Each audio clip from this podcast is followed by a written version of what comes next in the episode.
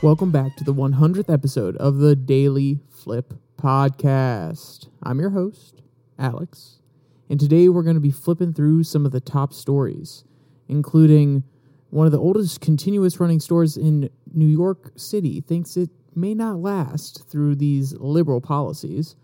A talk about how the Trump era needs to end within the GOP, and we're going to discuss the boycott of Bud Light and how it may not actually have the effect that conservatives want. And of course, we will end today with our daily delight, a story meant to leave you feeling positive and ready to take on the day. Now, that's enough rambling from me. Let's jump into our daily debate. So, what is one brand that you could never boycott? No matter how terrible their practices, no matter how unethical, you just couldn't live without it. And, you know, if you want to tell me why and not just the brand, I'd love to know. Throw it down in the comments section. I love reading through and seeing what you guys have to say. All right, let's jump to our first article. This one comes from Fox News. NYC store that sur- survived the Great Depression fears it won't last much longer under liberal policies.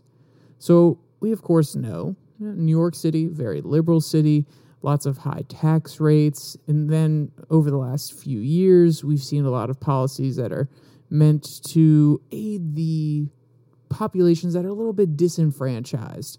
So, you know, we had a little bit of a stagnant New York there for a little bit. But people said it's going to rebound, people are going to come back to the city. And then there was the crime wave. We saw lots of different reports coming out of New York about people being pushed in front of subway trains, women being assaulted while they were running. And then the sentiment was again, well, well, it will pass. Eric Adams will get it under control and New York will be back to the way it was. And this story runs directly against that narrative. So let's set the stage and give you a little bit of background about this company. Quote Eric Frankel, fourth generation owner of Frankel's in Brooklyn, aired out his frustrations Wednesday with high taxes and policies burdening the small business operating since the 1980s. Oh, excuse me, the 1890s.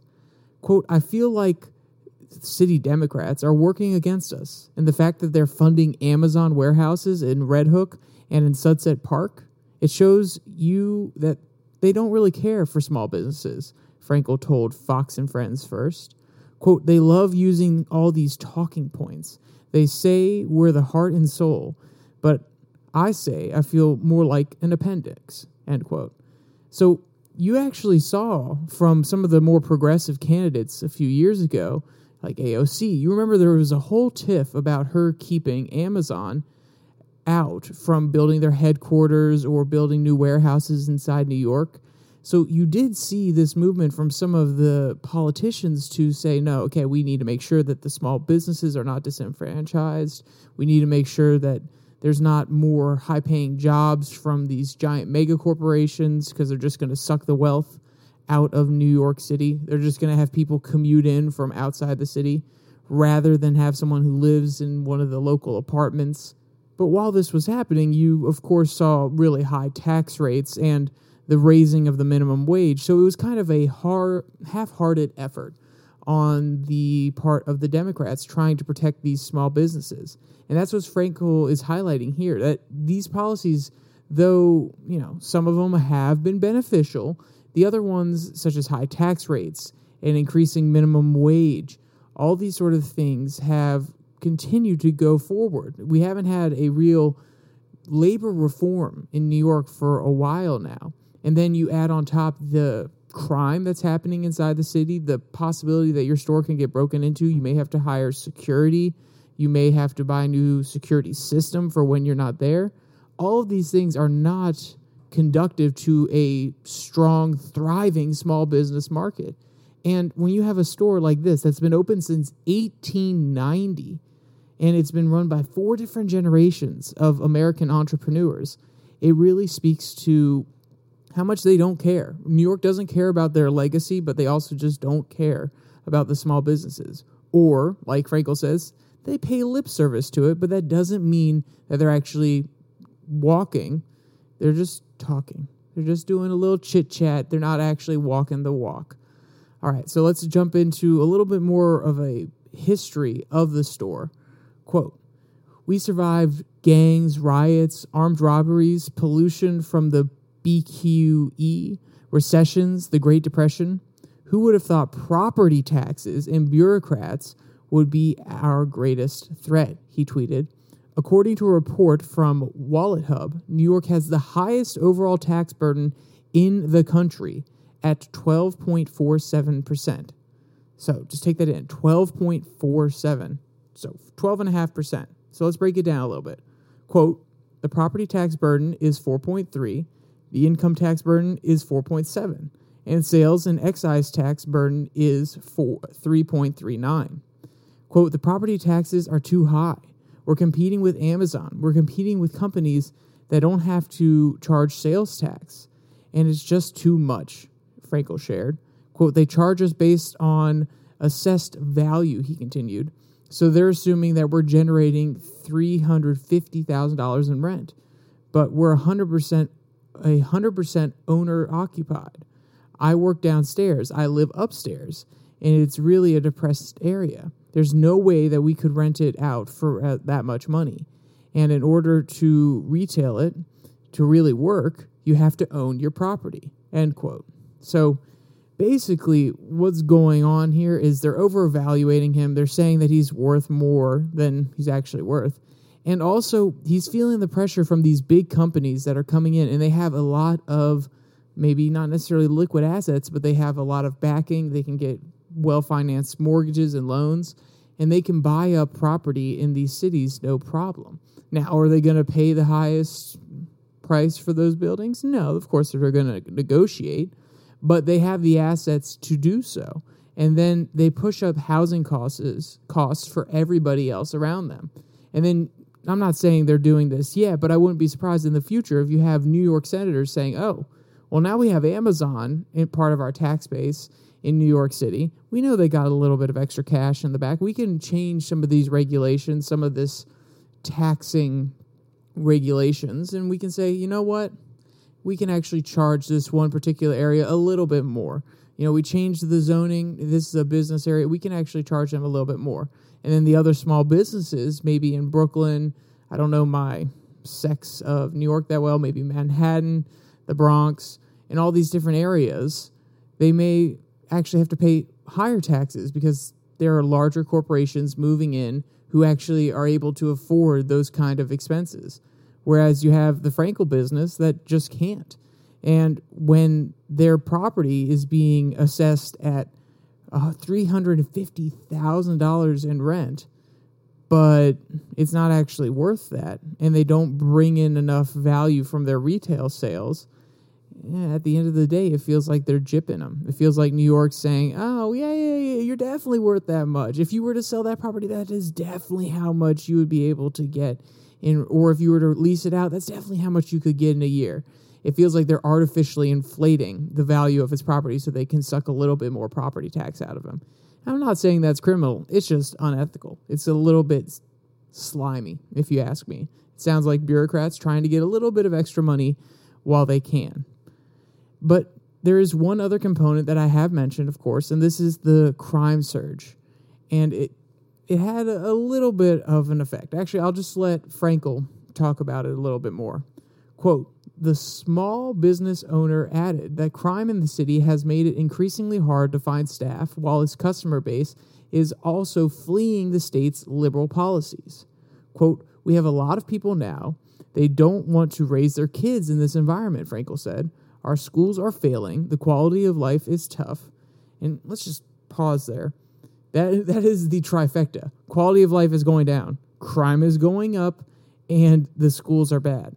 That is that is the trifecta of things that will not bring people to your states. It will not increase your tax base. It will not bring families who want to raise their kids in this area and maybe their kids will stay around and create new businesses or feed into the old ones. So you can see why this is a huge problem.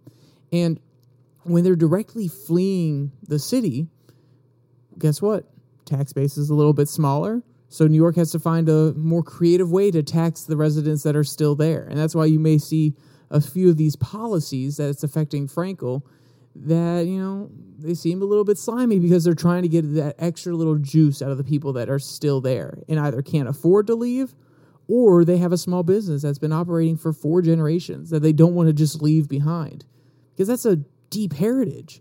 If I had a family owned company that my great great grandfather founded and we had survived through all the hardships that Mr. Frankel and his family has survived, you don't want to leave that behind. That has such an emotional resonance. Resonance.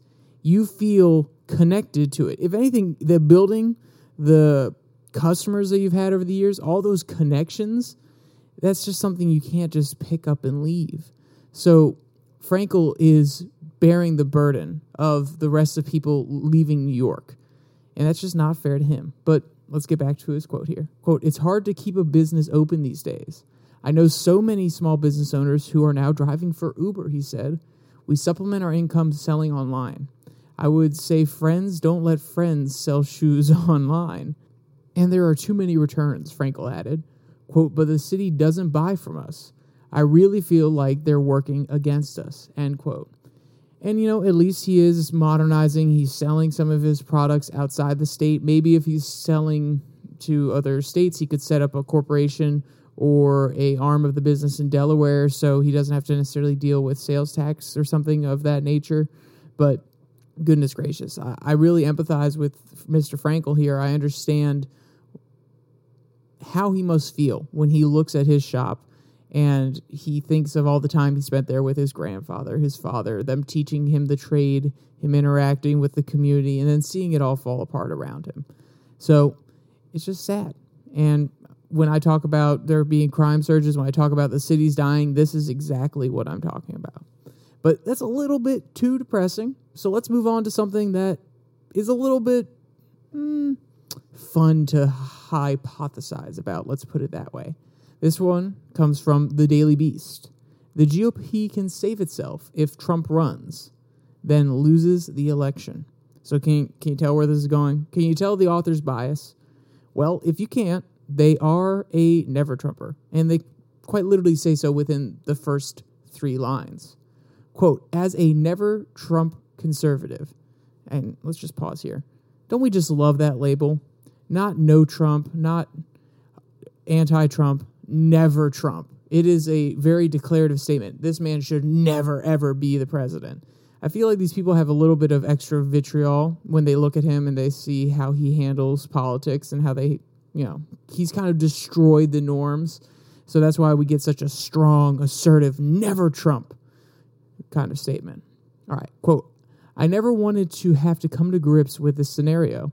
I would love for someone to wrest control of the GOP from Trump, but it is looking increasingly likely that Republicans are capable are incapable of stopping Trump from once again winning their presidential nomination. Observers such as liberal Washington monthly columnist Bill Secker are starting to say DeSantis won't even run. While I'm not saying we're there yet, the argument for DeSantis sitting this one out is increasingly persuasive. Opposing Trump was always a gamble, mainly because the Ricky Bobby rule if you ain't first, you're last. Rather than winning a blue ribbon or becoming the next in line, finishing second to Trump simply means that you have to endure more brutal humiliation than anyone else. End quote. And I think there is a little bit of something here. This may be a reason that we saw DeSantis or we've seen DeSantis sit out for so long. He wants to see how the field develops, he wants to see how popular Trump actually is. So he obviously the gears are turning. It seems that he is putting something together. He's been traveling around the country. He's been doing lots of press releases. He's obviously put out a book. So we've seen the gears turning. We've seen the machine start.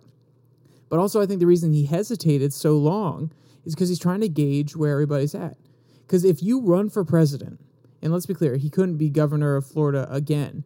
But obviously, after he's governor of Florida, he's going to want to either go back into the Senate, he may want to go to the House, he may run for some other position somewhere. He is obviously a lawyer, so he could become a practicing law clerk again. Maybe he becomes a lobbyist. I don't know. There are lots of options. But if you funnel yourself and you go for the nomination, you don't get it. It's not even like you ran in the primaries, got nominated by the party, and then lost in the general. No, if you don't even make it to the general, that is humiliating. So maybe he's thinking, I need to keep a little bit of my prestige. I'm going to keep doing what I want to do in Florida. I'm going to keep my record nice and shiny. I'm going to appeal to all the Floridians. I'm going to make sure that America keeps my name in mind. And then he'll run in 2026 or sorry, 2028. Because at that point, if Trump wins, Trump's out because he can't have a third term. And if Biden wins, he's out because he can't have a third term. So he kind of has a fresh slate. He'll be going up against a fresh Democrat either way, and he won't have to deal with Trump in the primary process. So I could see that being a important strategy. And we've seen him kind of flip-flop on supporting Trump in certain situations. And of course he's gotten lots of criticism for this, but I really think he's just trying to save his own butt. He realized when he went after Trump, a lot of the supporters were not okay with it. He was testing the waters. He put his toe in. He said, "Oh, dang, that is scorching hot. I'm not going to do that again." And he went too far to the other side and went to a cold plunge and then tried to outright defend Trump and say that we're not going to extradite him. And then he said, "Dang, that's a little bit too cold." So he's he's figuring it out right now. And maybe that's him just like I said, testing the waters, seeing whether he should get in or testing the waters to see how he's going to approach this primary process. I don't think that, like this author, I don't think he's out of the running yet. I think that he has his eye on the presidency. He has primed himself. He has made a huge gain in Florida, and he should really, in his mind, he probably thinks he should really capitalize on it. He just had a huge reelection. He's only had about a year in office. He'll have about two by the time the primaries and then the general comes around. So then that's a lot of time to capitalize on the Florida movement without having two years extra to mess something up and lose the heart of the people there. So I think moving forward, DeSantis is an option. And the author, you know, they actually speak a lot about DeSantis. They really like DeSantis. And I think that's because as a never Trumper, they want someone competent who's conservative, but they also want someone who's kind of a part of the establishment. And DeSantis checks off all of those boxes. Quote, I'm sure some readers see my preferences for DeSantis over Trump as a distinction without a difference. Some people even believe that nominating DeSantis would be more dangerous than Trump, in as much as he is more of a competent authoritarian. End quote. Or we're going to pause there. I love how this author is obviously, oh, no, no, no. I'm just a never Trumper. I'm still a conservative, but then using the criticisms that the liberal media hurls at DeSantis and giving them some validity, even though they do break it down here in the next line. I just always think it's interesting when you look at the never Trump or the conservatives that these definitely liberal, I would say Daily Beast is a pretty liberal organization, decide to trot out in order to make their point and make it seem like they're less biased than they actually are. But let's get back to the quote here. I have never accepted that argument. In my lifetime, only one man has sought to prevent the peaceful transfer of power. The man is Donald Trump.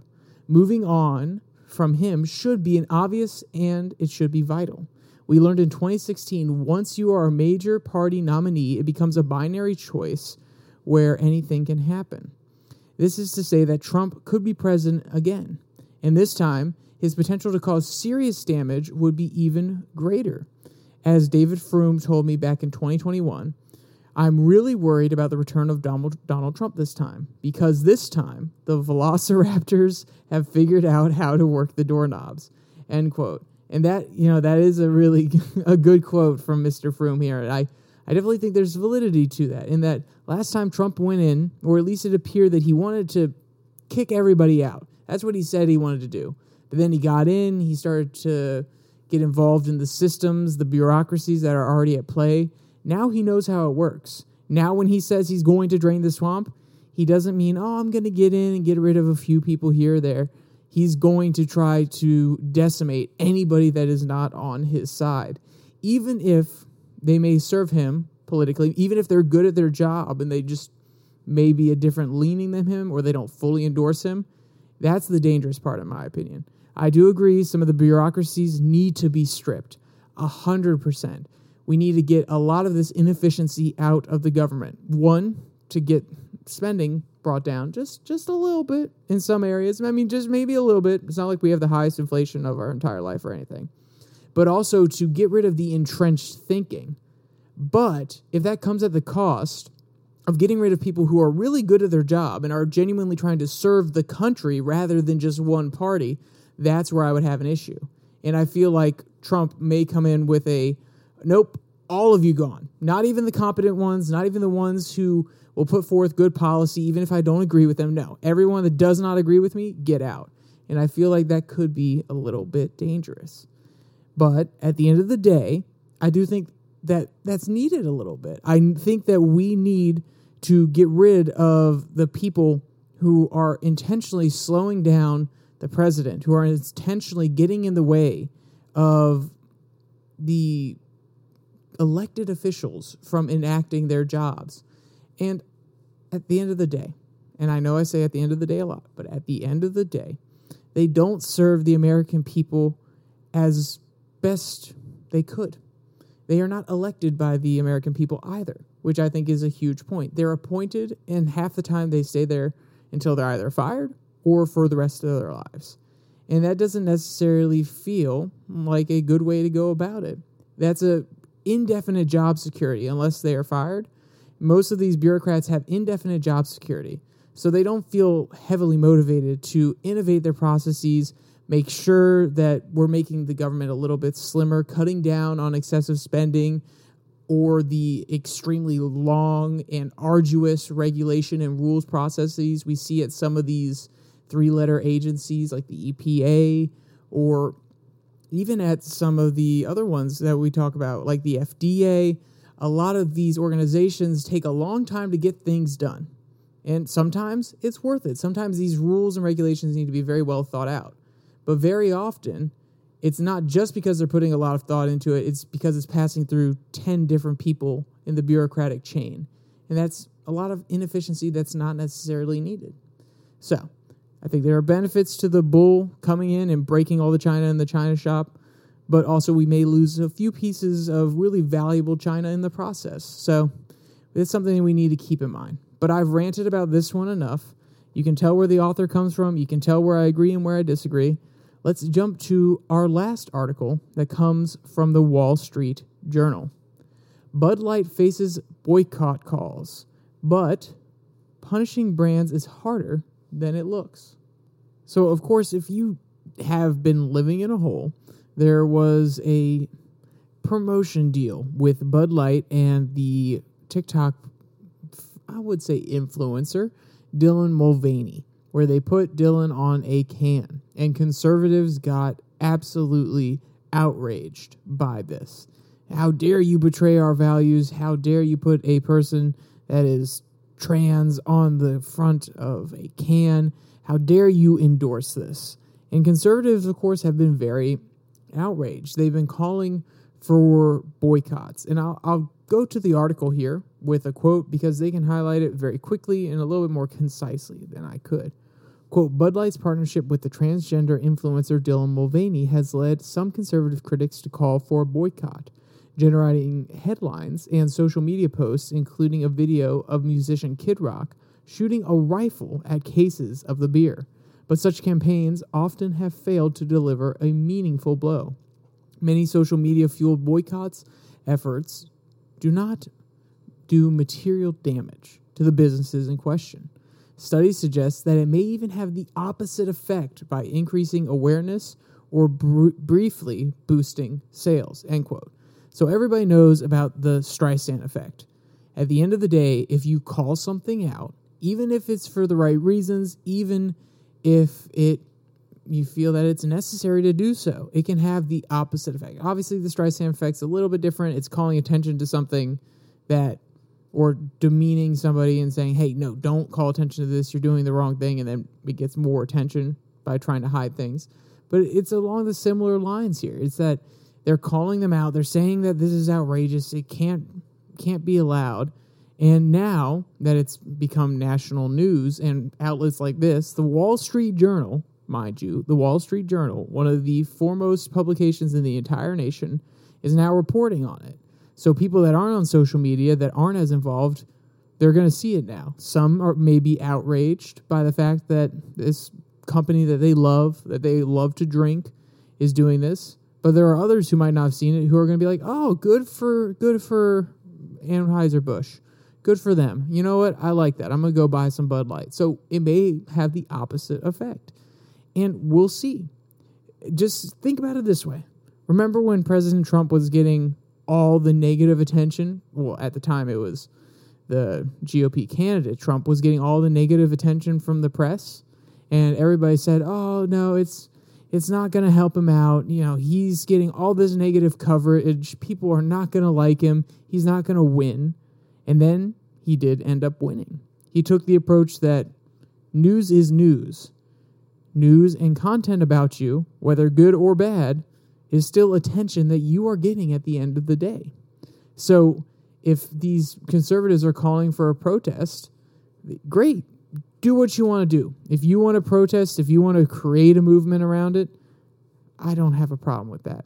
But just be aware that at the end of the day, more people are going to have eyes on this issue. And some of those people that are just learning about it may not agree with you. You may be drawing more attention to the brand and what they're doing here, and it may entice some people. I mean, this was a move on their part, on Bud Light's part, to appeal to Generation Z.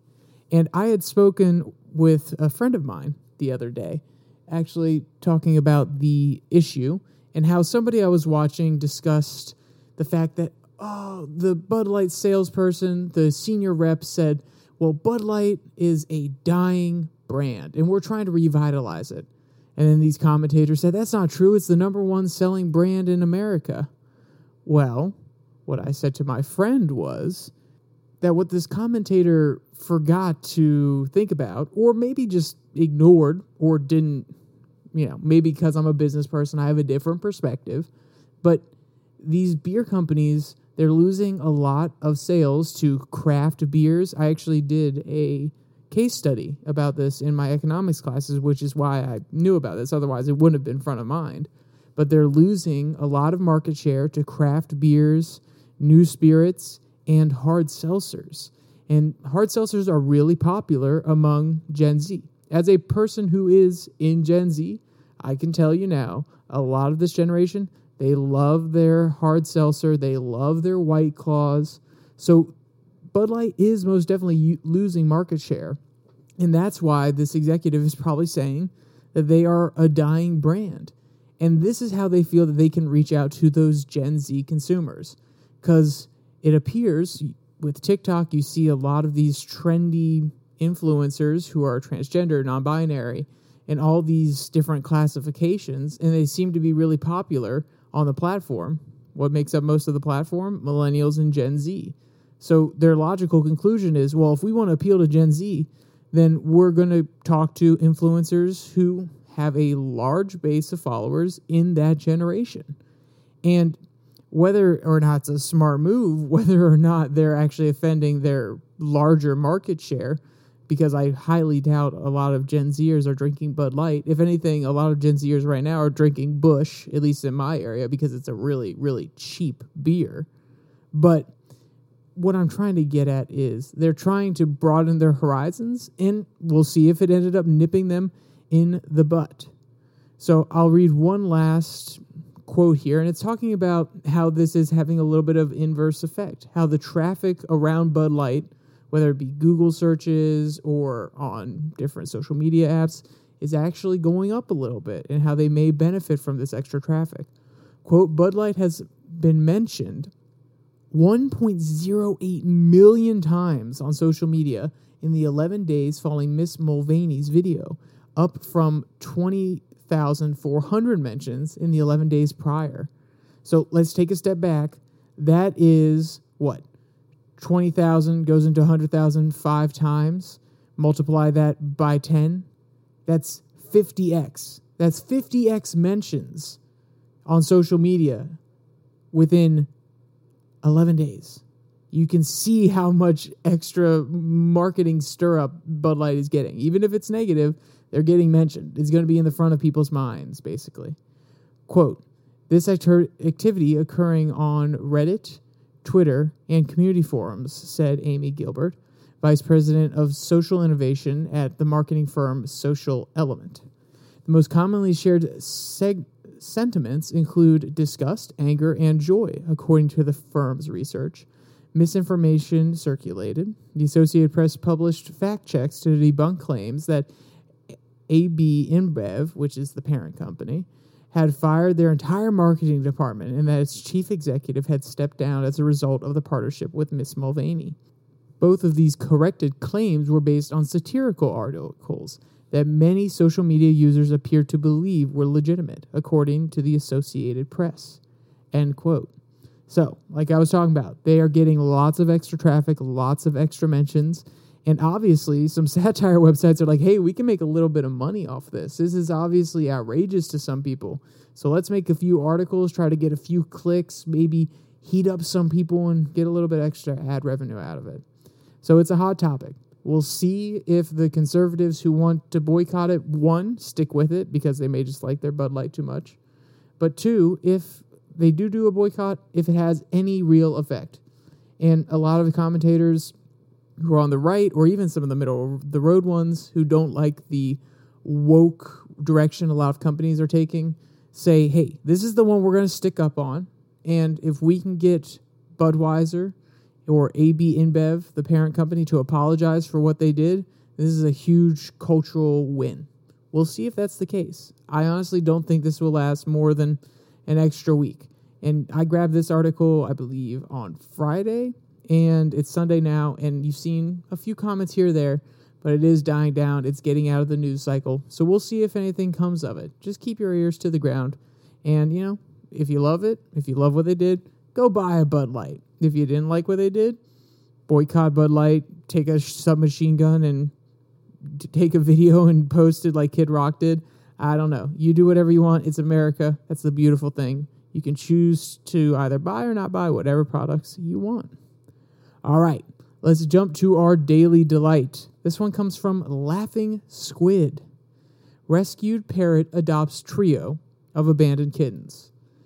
So, you know, some animals just have a deep rooted motherly instinct, even with dealing, even when dealing with other species of animals.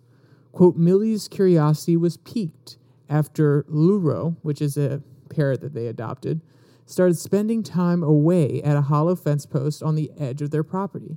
Millie looked inside the post and found three tiny kittens at Luro, that Luro had adopted as her own. End quote. But the thing is, Luro you know, she needed a little bit of assistance with these little ones. Quote, Millie took the kittens inside his house, and the family took over where Luro kept constant watch over her new babies. End quote.